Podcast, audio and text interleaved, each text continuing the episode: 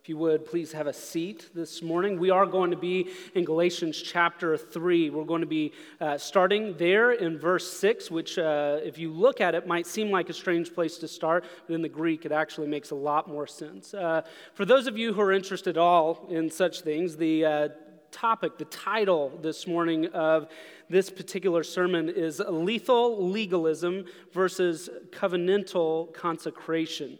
Now, that obviously bears some amount of explanation uh, that we need to have, but here's one of the things that uh, I wonder if you've ever wondered about, that I think that the passage is going to speak a little bit to this morning, and that is have you ever wondered how people in the Old Testament, before the coming of Jesus Christ, were saved? How did that relate to uh, the family of God? How did it relate to the law? How were people saved back then? Surveying kind of the landscape of Christian uh, thought and theology, I will tell you that some people, I think, make too much of the differences between the Old and New Testament. It's almost like they bifurcate the Bible into Old and New Testament, and it's almost like they don't really care what came before Christ. They don't really know how to take it. They don't know how to wrestle with it. They don't know how it goes together, how it is unified. And so instead of seeing one redemption story from Genesis to Revelation and then beyond, uh, they make too little of the Old Testament. But, but I also think that uh, others try to minimize the differences, as if there are no differences in the way that God reveals himself in these. I was actually looking down through a list of uh, words, just like, you know, single words like salvation and the number of times that, it include, uh, that it's included in the Old Testament and New Testament, and even things just like family and stuff like that. There are tremendous differences between the ways that God communicates to us in the Old Testament and New Testament. So while you might make too much of the difference, and kind of, you know, uh, cut off one entire section of Scripture, you also might be tempted to minimize the differences and just think that there are no differences or that they're certainly not significant.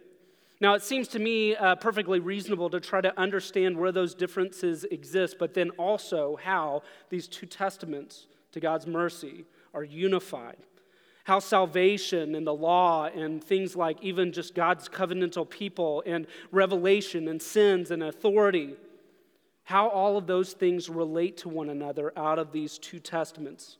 Where is God's place? Where is His presence? What is His kingdom? These are the kinds of things that we could try to answer in looking at the Old Testament and the New Testament. And while we can't honestly answer all of those this morning, what I do think that this passage does, and the other passages that kind of inform it, is give us a clear view of what salvation is, what God's family is, and what the law is. So that's kind of what we're going to aim at a little bit this morning, is to try to get a deeper, richer, fuller view of that this morning. So join me here in Galatians chapter 3, verse 6. Just as Abraham believed God and it was counted to and it was counted to him as righteousness, know then that it is those of faith who are sons of Abraham. And the scripture, foreseeing that God would justify the Gentiles by faith, preached the gospel beforehand to Abraham, saying, In you shall all the nations be blessed. So then, those who are of faith are blessed along with Abraham, the man of faith. For all who rely on works of the law are under a curse.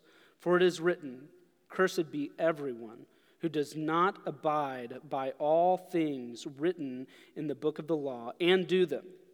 Now, it is evident that no one is justified before God by the law, for the righteous shall live by faith. But the law is not of faith. Rather, the one who does them shall live by them. Christ redeemed us from the curse of the law by, by becoming a curse for us. For it is written, Cursed is everyone who is hanged on a tree. So that in Christ Jesus, the blessing of Abraham might come to the Gentiles so that we might receive the promised Spirit through faith. So, what is all that about? There's a lot of different things that are kind of mixed and mingled in these things. In fact, if you were to go back and read this this week to kind of study it, I would tell you to pay attention to two kind of root words. The first one being curse, and the second one being blessing. This passage is all about the curses and blessing. And what I think we discover here is that Christians cast our curse on Jesus to receive the blessing of a covenantal consecration. Christians cast our curse on Jesus to receive the blessing of covenantal consecration. And here's, here's kind of the roadmap on how we're going to get there this morning. There's a couple of questions that we need to ask. The first one is this why is legalism lethal? Why is legalism lethal? Why is it deadly? The second one is what is a covenantal consecration? I'm not just using uh, alliteration there. I'm actually trying to get towards something. What is it about uh, covenant and consecration that we see here in this text? And then, third, and this is the real payoff who is the blessing of Abraham? Who is the blessing of Abraham? If you've been with us, we marched through books of the Bible. Galatians is no different. We've been in the book of Galatians, and what we found right from the get go in uh, chapter 1, verse 8, is Paul saying this to the Galatians and to us If anyone should preach to you a gospel contrary to the one that you received, the one that he preached, let him be accursed. Do you remember hearing that? It was like harsh words. Paul was really pulling out the big guns and cursing people, cursing teachers that had come by the way and tried to assail the Galatian church with false doctrines. Now, these were not uh, Greeks, they weren't uh, Jews. These were actually people that purported to be Christians. So it wasn't like these were like uh, Greek polytheists or atheists. It wasn't like these were Jews who were kind of clinging on to the Old Testament and didn't believe anything about Jesus. These were Christians, people that at least purported to be Christians, that were coming in to the Galatian churches and teaching them that they also needed to follow the law. So, the context for this is that the Galatian churches were being assailed by these Judaizers who claimed to be Christians, and these teachers had bewitched. You remember that word that Paul used? They had bewitched, they had cast a spell, they had cursed the Galatians. Verse 3 saying that what had become or begun in the Spirit was now being perfected in the flesh. So it wasn't that they were just teaching that, like, there was no such thing as faith. They were coming along and saying, perfectly fine, believe in Jesus, salvation by faith. And also, just one little thing, you need to keep all of the hundreds of rules in the Old Testament as well. So, what had begun by the Spirit, they were saying you needed to work out in the flesh. And Paul seemed uh, to be saying that these teachers had really undermined salvation by talking about the way that we are sanctified. That if you come in after salvation and say, Thus is how you are sanctified, if you want to become more like Jesus, you have to be doing these things. You have to revert back to this Old Testament law. What Paul was saying is, is that they're not just tearing down this life of freedom that you have, they are tearing down the very gospel itself because they're undermining faith. You can't have the freedom without faith. And that's why we've called this uh, series Freed by Faith. So, we see that he is so serious. Paul, the writer of this, is so serious that he pronounces a curse on these teachers. And now we see in chapter 3 that the curse gets much more personal to us as well. So, the first question in front of us this morning is why is legalism lethal? You, have heard me refer to that a couple of times already. I want to visit these verses that we talked about earlier that uh, have the word curse in them. If you'll go to the second half of these verses, starting in verse 10, we'll find out why legalism is so lethal. And Paul says this all, not, not some, not someone, all who rely on works of the law are under a curse. Is there any ambiguity there? All does not exclude anything. It's everyone. Everyone who is deciding to put their faith in some way by the works of the law, by using their flesh to mete out their existence and justify themselves, all of them are under a curse. Here's one thing that we need to know because we see this word law, and sometimes we see it referred to in a very positive way. Other times we see the word uh, law, and it almost seems like Paul is really trying to actually uh, tear down something. In fact, he's even mentioned that he was trying to tear down something about the law. How do we understand that? The first thing that you need to know, just from study of Scripture, is that any time that it refers to works of the law, it's not talking about the law itself. Works of the law are something that are 100% of the time, when Paul uses this phrase, works of the law, he's referring to something negative. But he's not talking specifically about the law. How do, how do we know that? Well, because we see that the law is talked about in lots of other areas as something very positive. It, it, it, the psalmist says, On your law I meditate day and night. And it's not like there's like some mixed emotion about it. He's rejoicing in the law. In fact, we also see that it's not just this rejoicing and meditating on the law. We are told that the law of the Lord is perfect, reviving the soul, that there is something actually at work in the law that creates space for revival, regeneration in the soul. So, is the law something that is negative? Is it bad? Is it something that we can't pay attention to? Is it something that is in the Old Testament that we don't pay attention to any longer? And the answer is no, unequivocally, no. The law is not bad. In fact, we have Deuteronomy 27, 26 uh, quoted for us here in these set of verses, but it gives us something else to consider about this perfect law that revives the soul. It says, Cursed be anyone who does not confirm the words of the law by doing them. So the Old Testament was pronouncing a curse also for people that didn't go about trying to live out a life underneath the law. How, how can we put these things together? How are we to understand them? Is the law bad? Is the law itself a curse? Is the law itself a curse? Does the law place a curse on people? And again, we have to say no. How, how can we do that work? Verse 11. Look at what Paul is actually saying here. He's not saying that the law is bad, he's saying that no one is justified before God by the law. Well, why doesn't he just say that legalism is the thing that's lethal? Why does he go about all of this in maybe more cryptic language than he needs to by just referring to it as the law? There's a very practical, simple reason for this. If you ever come across this in Romans, if you come across it in any of uh, Paul's epistles, you can know and understand that when he refers to the law in this way, he's not trying to like obscure something. They literally didn't have a Greek word that meant legalism. Didn't even have it. So he's trying to explain something that we know as being legalistic.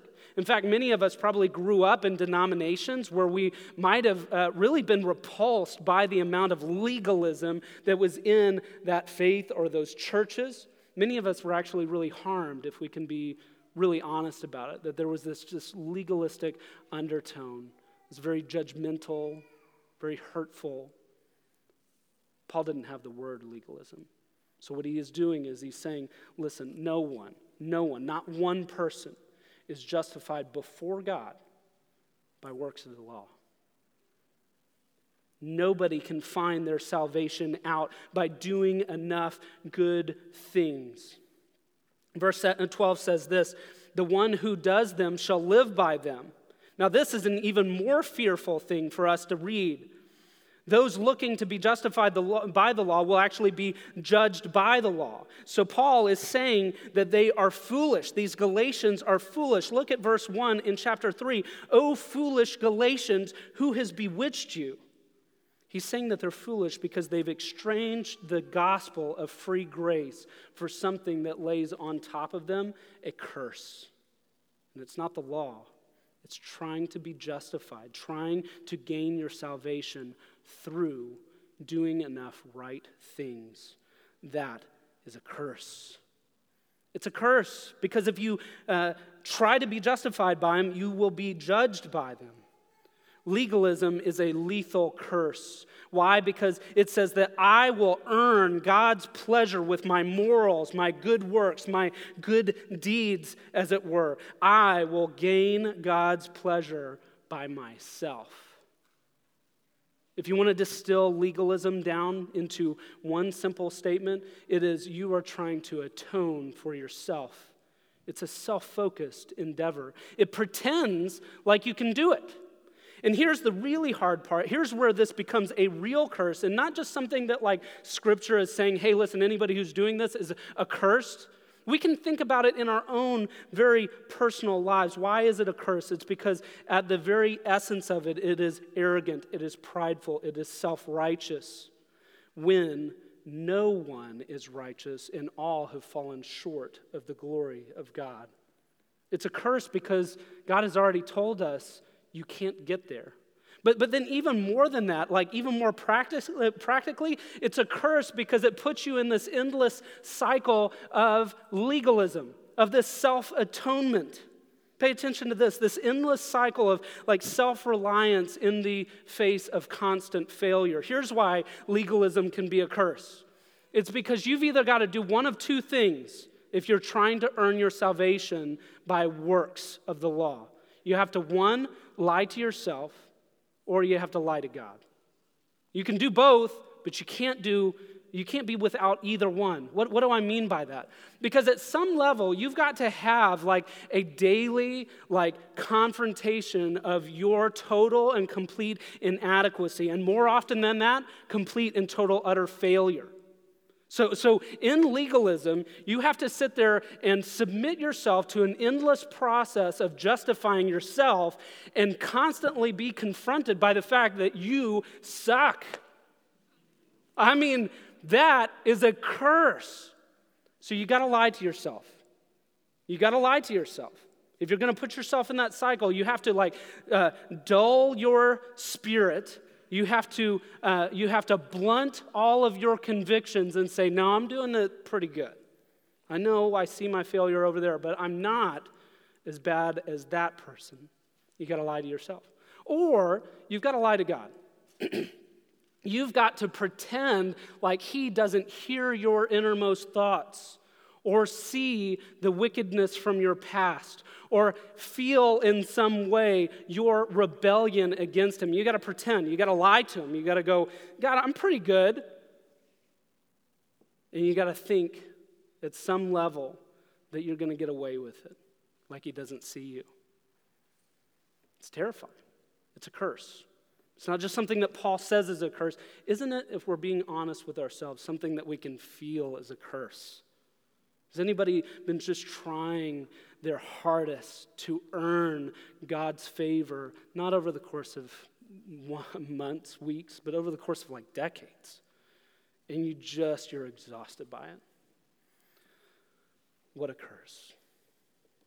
Romans 3:19 says this, whatever the law says it speaks to those who are under the law so that every mouth may be stopped and the whole world may be accountable to God that works of the law but by works of the law no one is justified. So it's not just here in Galatians it's also in Romans and here's the scariest part. Here's back to uh, Galatians. The scariest part for me is cursed be everyone who does not abide by all things and then do them. If you're trying to be justified by the law, you better be getting it perfect. Man, that's frightening. But it does, if we can be honest, create like a longing, a need it creates something in our soul that like cries out. Let it not be that we are justified by good works. Let it not be that we are justified by the law because I can't do it. What is that need? And that's the second question this morning. What is covenantal consecration? In light of this curse, in the light of that curse, what is our greatest need? Our greatest need is consecration. Now, consecration's a strange word. You don't hear it very often. I'm using it this morning partially because it's something that we're familiar with. It's something that we can still kind of understand, but it's not something that we use like every single day. What is consecration? It needs to be defined. It's to make or to declare something holy or sacred. So, if you look at a life of legalism and the curse that it leaves you underneath, it creates a need and a desire for being holy and being righteous apart from works of the law we must be consecrated. Verse 6 says this this is such good news. just as Abraham believed God and it was counted to him as righteousness. Do you know the story of Abram? Before he was Abraham, do you know the story? This was a guy who, uh, who knew, in some sense, God. We're not sure precisely how. He had this uh, unique relationship that he was able to uh, uh, uh speak with God. God was uh, able to come to him, commune with him at these different times. And Abram has this moment where God shows up in the midst of his old age after they had had no children, he and his wife Sarai, and he says, I'm going to make you into a great nation. I'm going to give you, look up at the stars. You see how many of them there are? You're going to have more children than that. That's a pretty big promise. And what happens is that Abram believes God and it was counted to him as righteousness. This big promise that God made to him that he was going to bless all of the nations of the earth through his family. He was going to give them this big family. And what does he do with that? Does he scoff at it? Amidst a lot of failure, on Abram's part, he believes God, and it was counted to him as righteousness. He was, he was consecrated, he was given righteousness. Abraham didn't keep every law, and yet he was consecrated by God. He was made righteous by God. That, that gives us hope. That gives us hope that for those who are under the curse of the law, no matter how far you fall short of God's right standards, Abraham received this message of grace. And here's why it's hopeful to us this wasn't something that happened in the New Testament. This wasn't even something that happened like immediately after Jesus came to earth. This happened hundreds of years before Jesus. Abraham believed God and it was counted to him as righteousness. What hope there is that he is given righteousness. He receives this grace, not in the New Testament, but the Old. In Genesis chapter 15, we see that God makes a covenant family and gives him a covenant place. God makes these outrageous and big promises to Abraham, and Abraham believes God, and it was credited. It was just given to him. He received grace from God through faith by believing. When? In the Old Testament. When the law was still around? Well, yeah, when, when God's perfect moral standard of righteousness was there, God was ushering out on a red carpet, a silver platter, grace for a man named Abraham. Where? In Jerusalem? Is that, is that where he gives? Is that the only place? Is it just through Abraham that he's giving this kind of righteousness? Is it only to Abraham that he gives this kind of righteousness. Verse 7 Know then that it is those of faith who are sons of Abraham. This is not a genetic, it's not a tribal thing, it's not something that you inherit through your father. Uh, my daughter was asking me the other day when we were talking about baptism, Dad, I want to be baptized. And I said, Hey, you know, why do you want to be baptized? And she had lots of really good reasons. But one of the things, and I don't want to, I don't want to uh, downplay this at all. One of the one of the things that she said to me is like, We're, we're a Christian family. You're you're a Christian. Mom's a Christian. Uh, here are our grandparents that are Christians. Like she she in some ways associated salvation and baptism and faith with family. And she's right. But it's not genetic, it's not physical, it's not something that comes by my line. Here's the good news there is a line of faith, there is a family of faith. Father Abraham truly does have many sons and many sons have Father Abraham. Now, here, let, us be honest about this. We, we can say that out loud and we just kind of feel removed from it. There are very few of us in this room that have any kind of like genetic link to the Jewish people uh, maybe even fewer of us, like in Fort Worth, Texas, have you know relationships with. But here's the good news of the gospel. The good news of the gospel is that that kind of inheritance is not something that you have to have by inheriting it from a earthly, physical father. Here's the crazy news about God's family. You can be an African black Muslim and be a son of Abraham. You can, you can be a, a Russian, you know, out on the Siberian plain and be a son of Abraham. You can be an anti Semitic, redneck, Jew hater person that is like recreated in your heart through the love of Christ. And you, even that previous Jew hating person, can become a son of who? Abraham. This is not a physical lineage, but a spiritual one that we are ushered into by faith. Verse 8 Foreseeing that God would justify the Gentiles by faith, he preached the gospel, saying this. This is, this is Paul saying that this is what God did to Abraham those many years ago. He preached the gospel. It, it, foreseeing that God would justify Gentiles by faith, he preached the gospel saying this In you shall all the nations be blessed. Every nation. So there's lots of people that think in this dispensational mindset that, like, Abraham had uh, two children and that there were two nations that were born out of uh, his uh, son, Isaac and Ishmael, through Jacob and Esau. And you have these two nations. But here, we see that Paul says that there are people that are blessed in every nation. There's a multitude of nations. It's not two. You have to have more than two to have a multitude. Can we agree on that? Every nation on, on earth is going to be blessed through this covenant that he's making with Abraham. And it's a covenant that is ushered in to and that is uh, joined in by faith. And this is modeled in Matthew 28 when Jesus is commissioning his disciples and saying that go therefore and make disciples of two nations? No, all nations. It's at the heart of the gospel. Verse 9 So then, those who are of faith are blessed along with Abraham, the man of faith. But how? How are we blessed by that? How did God consecrate? Was it by water?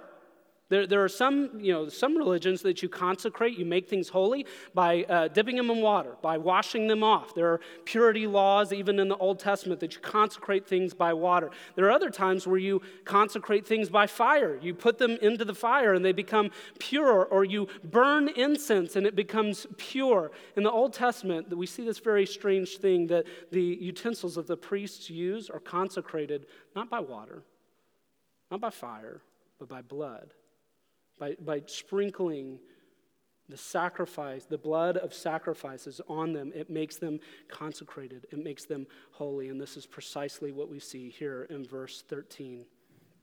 Christ redeemed us from the curse of the law by becoming a curse for us. Jesus the only one who had never broken a single law, was put under the curse of judgment of the law. For it is written, Cursed is everyone who is hanged on a tree. Here's what you need to hear this morning. How are you consecrated? How is it possible that you can be uh, entered into in this grace? How is that reservoir, that deep and abiding ocean of God's grace, how is it bought out? It's bought by Jesus. And instead of you being under the curse of the law, you cast your curse on Jesus. You give it to him in the midst of the curse of the cross. And he takes that curse and he dies for it. He becomes the curse. For who? For all that would believe. Every son and daughter of Abraham, every son and daughter of God the Father is consecrated. They're made holy they have a covenantal, binding, unbreakable covenant of love and grace that's been made with them there on that cur- cruel, cursed cross. That's how he did it. Christians cast our curse on Jesus to receive by faith the blessing of covenantal consecration. Christ redeemed us from the curse of the law by becoming a curse for us, so that, so that, I'm saying that twice because that's what the scripture says. If you'll look down at verses 13 and 14, he became a curse for us so that, so that, two things. Okay, and in these two things, we're going to discover who is the blessing of Abraham. Who is the blessing of Abraham? Who gets the blessing of Abraham? Who is the blessing of Abraham? So that, okay, so that Christ Jesus, the blessing of Abraham, might come to the Gentiles. Who is the blessing of Abraham? So that Christ, Jesus, the blessing of Abraham, might come to the Gentiles. It's a little cryptic. Can we, can we agree? It's like, okay, I don't, I don't see it. I don't get it. I don't know or understand like who who is it that is the blessing of Abraham. What I want to do, you don't have to turn there, but I'm going to read this over us so that we can get some sense of it. I'm going to Romans chapter 4. It says this. Is this blessing then only for the circumcised? Remember that was one of the questions that we were asking earlier. Do you have to do the works of the law? The work of the law is circumcision. So is this grace only available for those who have been circumcised or also for the uncircumcised? For we say that faith was counted to Abraham as righteousness. How then was it counted to him? Was it before or after he had been circumcised? It was not after, but before he was circumcised. He received the sign of circumcision as a seal of the righteousness that he had by faith while he was still uncircumcised. So if you you're getting like this uh, argument that has to do with a timeline. The question is, did Abraham have to be circumcised in order to receive the grace, in order to receive the righteousness? He says, no. No, no, no. It wasn't after he did this, it was before. Abraham believed, and then it was counted to him as righteousness. Then he followed God's direction for him out of a, a clean and righteous and pure, excited heart, although it's hard to imagine, right? In that particular instance. Let's keep on reading. The purpose was to make him a father of all who believe without being circumcised, so that righteousness would be counted to them as well. That them, that's you. You get that? It's not like some other, like, that's you. This faith is being counted to you as righteousness. It's not just Abraham, and you're being brought into his family.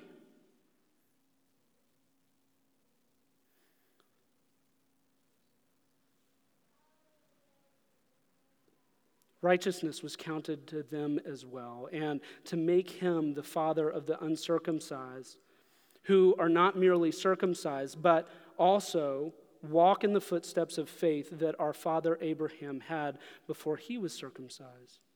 For the promise of Abraham and his offspring was that they would be an heir to the world, not just to a small little piece of uh, the Middle East, but to the entire world. And that did not come through the law, but through righteousness of faith. For it is the adherents of the law who are, being, who are uh, to be the heirs. Faith. Faith, then, in that instance, would be null. The promise would be void. For the law brings wrath. Where there is no law, there is no transgression. That is why it depends on faith, in order that the promise may rest on grace and be guaranteed to all his offspring. So here, here's the question that I want to get back to the question I want to ask one more time is this Who is the blessing of Abraham? Who is it?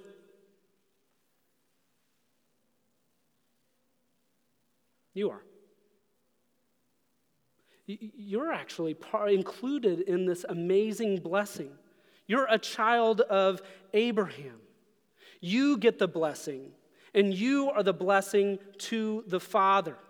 You, you see, I, I want for this to become powerful in some way for you. I want you to think about this man, Abraham, not as a felt board, you know, guy that kind of existed as a figment of imagination. No, no, no. The God of this universe actually spoke to this man and said, I will make you the father of many nations. I'm going to bless all this world through your offspring.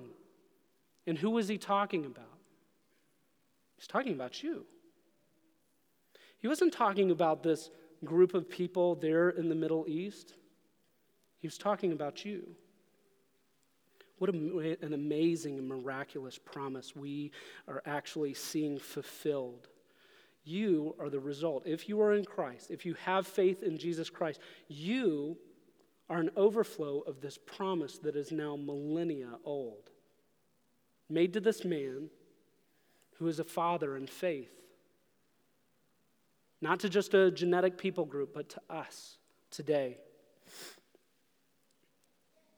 It also says this it says, so that we might receive the promised Spirit through faith. So, if we're asking this question, who is the blessing of Abraham? The first answer is we are. And that's an amazing truth. You want to know one better? You want to know an even better, more amazing, more glorious promise that we see here? Who is the blessing of Abraham? Right there in verse 14, God is. Look, the Spirit through faith. The blessing of Abraham is that he got God. He, he actually received it. Like we think of the Old Testament and we don't think of the Holy Spirit. But we do hear sometimes these, uh, you know, uh, individual times where it's like, man, I, is he talking about the Holy Spirit? I was pretty sure that the Holy Spirit was maybe in the ark or maybe in the Holy of Holies. It wasn't in people, right? But we see the psalmist David saying, Take not your Holy Spirit from me. And here we see that the promise to Abraham was actually the Spirit, it was the Spirit of God in a way that in all honesty, is totally and completely mysterious to me. Abraham, the blessing of Abraham was that he got God. The Father promised Abraham that he would bless every nation through him.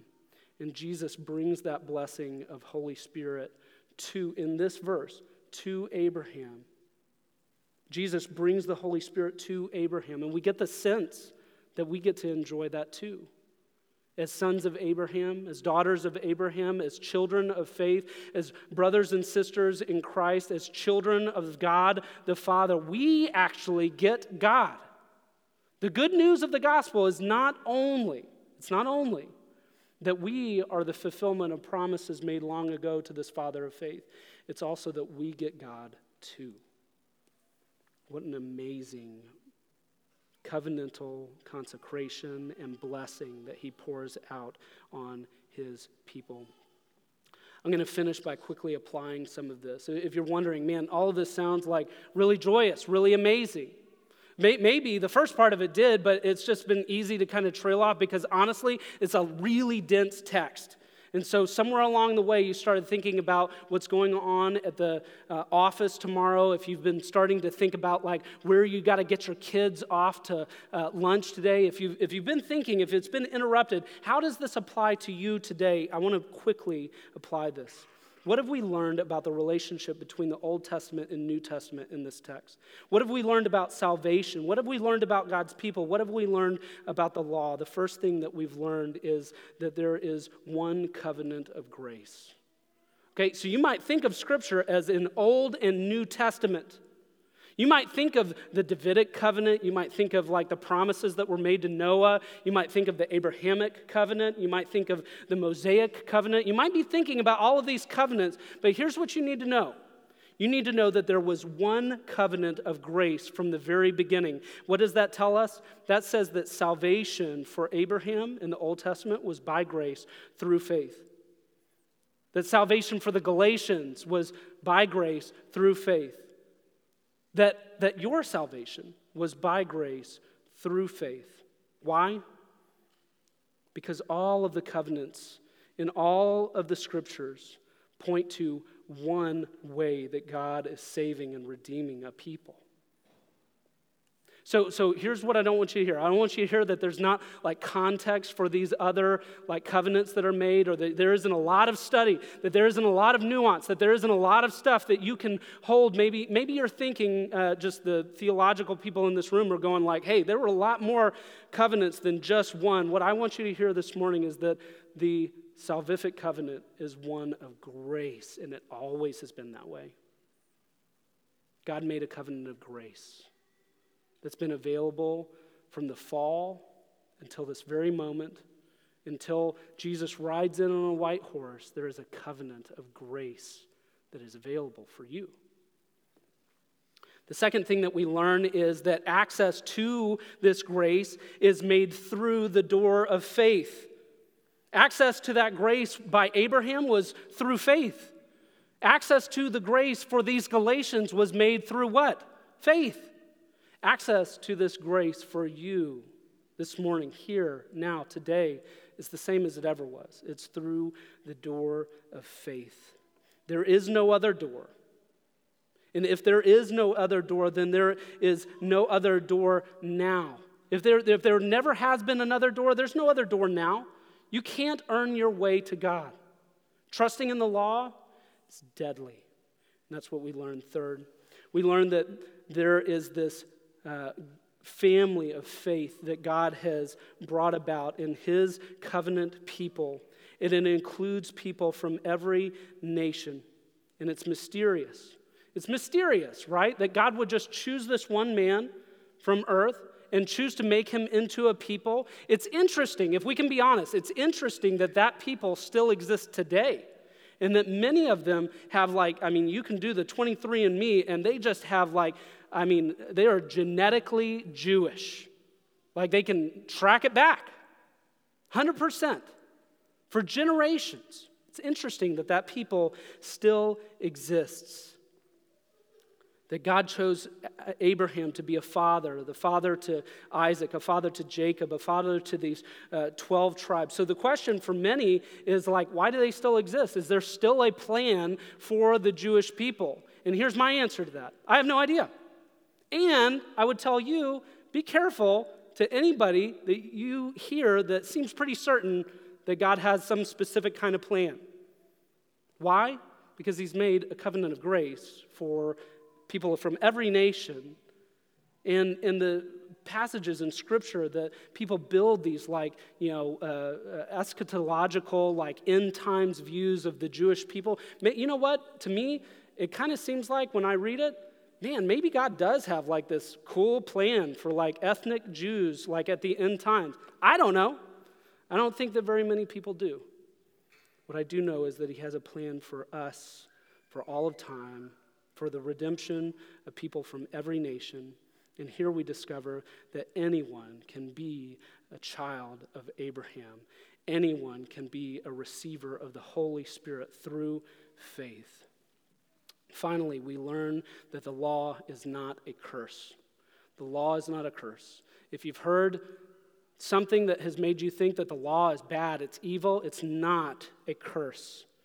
The law not a curse, nor does the law curse, but legalism does bring a curse. Trying to be justified by the law brings a curse. Therefore, obeying the law and the commandments of Christ can be a lively delight. It can be a joy to your soul, or it can be a curse. It can be uh, this thing that you're trying to earn salvation, and it just leaves this grotesque taste of death in your mouth.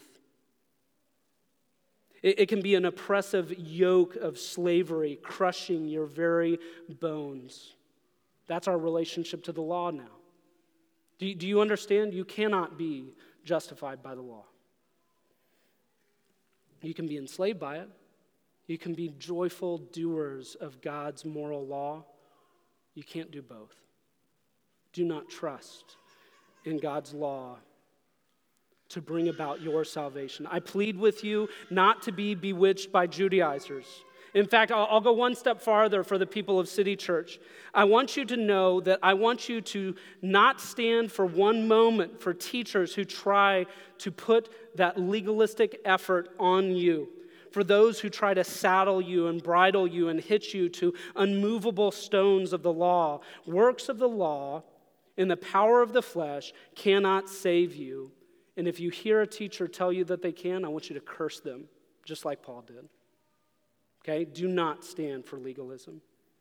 Likewise, do not stand for the whispers of your legalistic heart when it tries to convince you that you can earn God's favor.